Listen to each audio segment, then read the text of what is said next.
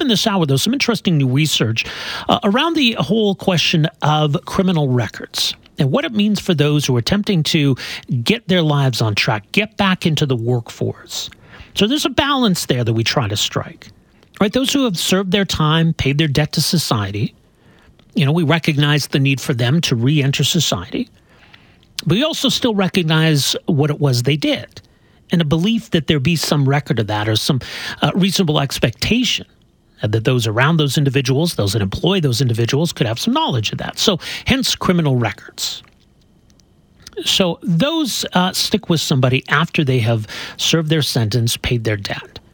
And it can be an obstacle uh, to obtaining employment. So, what's society's vested interest here?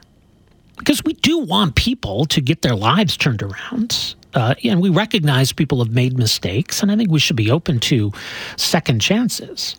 So, how do we balance that and recognizing what individuals have done, but also recognizing the value of stable work? and allowing people to be productive members of society. Uh, so there's a new research uh, paper from the uh, think tank Cardus. It's called Humanizing Criminal Records Toward a View of the Whole Human Person and how we can prevent a criminal record from becoming an automatic ticket to unemployment.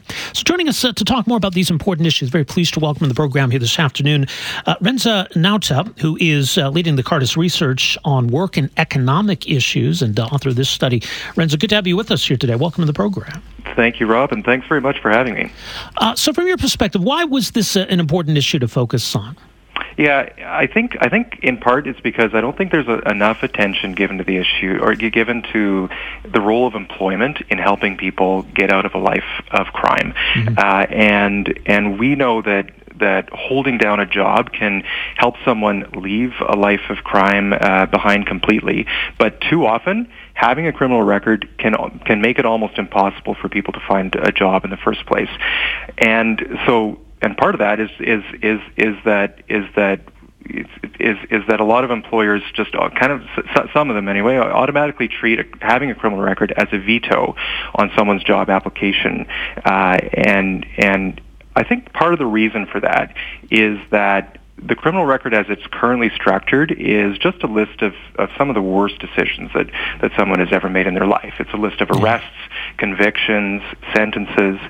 But that, I don't think, captures the totality of a person, nor does it even capture the totality of a person's relationship with the criminal justice system. Because uh, when someone is caught up in the justice system, they're also there's another side of it. They when while they're while they're in prison, they might be they might be doing some some work release programs or some work training programs. They might receive some some care for for for for treatments, or they they might they also have have a record on on their behavior while in prison. And I think that those that that that story tells a different side of a person's relationship with the justice system. And my proposal is that is that maybe employers should should be able to see some of that if if if the person is willing to share it.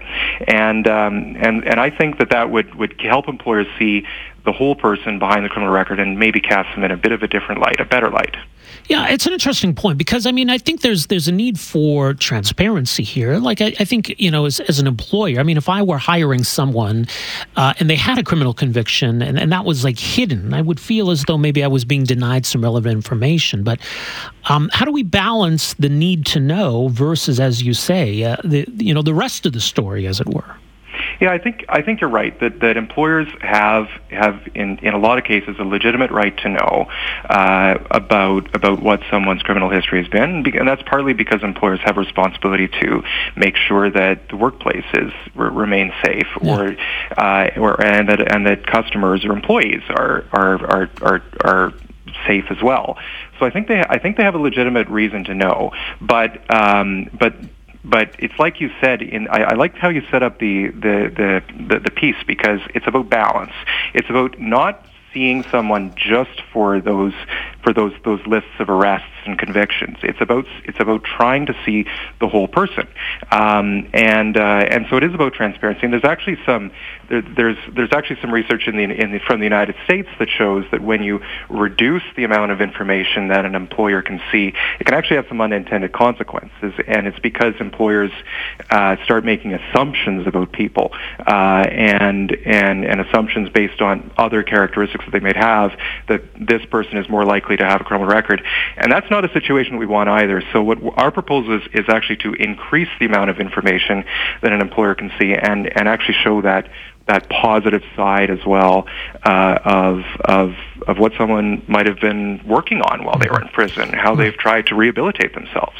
Right. So, what might that include? What kind of information might that sort of thing include? Yeah, good question. Um, I think I think a lot of information is already is already captured through the prison system. It's just not available to employers. But I'm thinking of things like uh, like how have they completed work training? Have they completed work placement programs? Have they received addiction treatment, or, or have they received some spiritual care? Um, what was their cooperation with parole officers like, or or have, and did they demonstrate good behavior with prison guards or with fellow inmates while in prison or or serving their sentence? Um, those those would be some examples of, of the kinds of things. There could be others, but uh, but I think that if you just included those, um, that would that would give a much different perspective on on who the person is.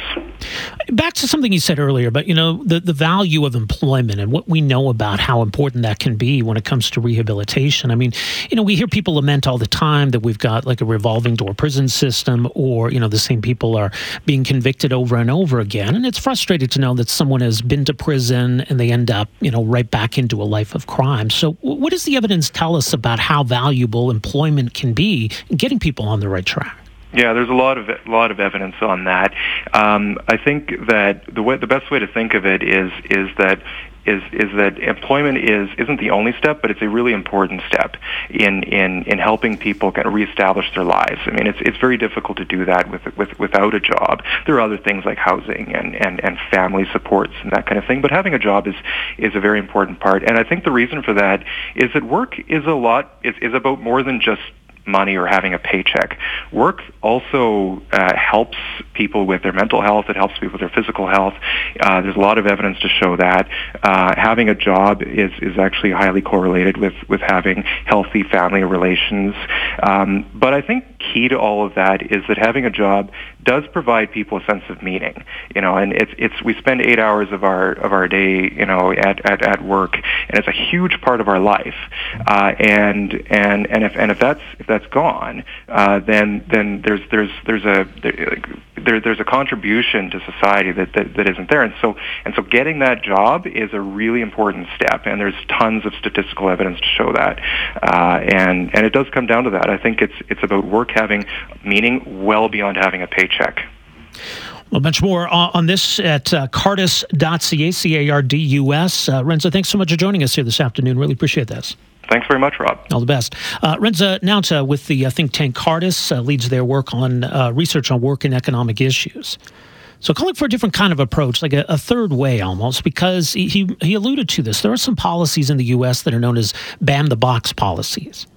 Because sometimes there's a box you have to check on an application form. Do you have a criminal record?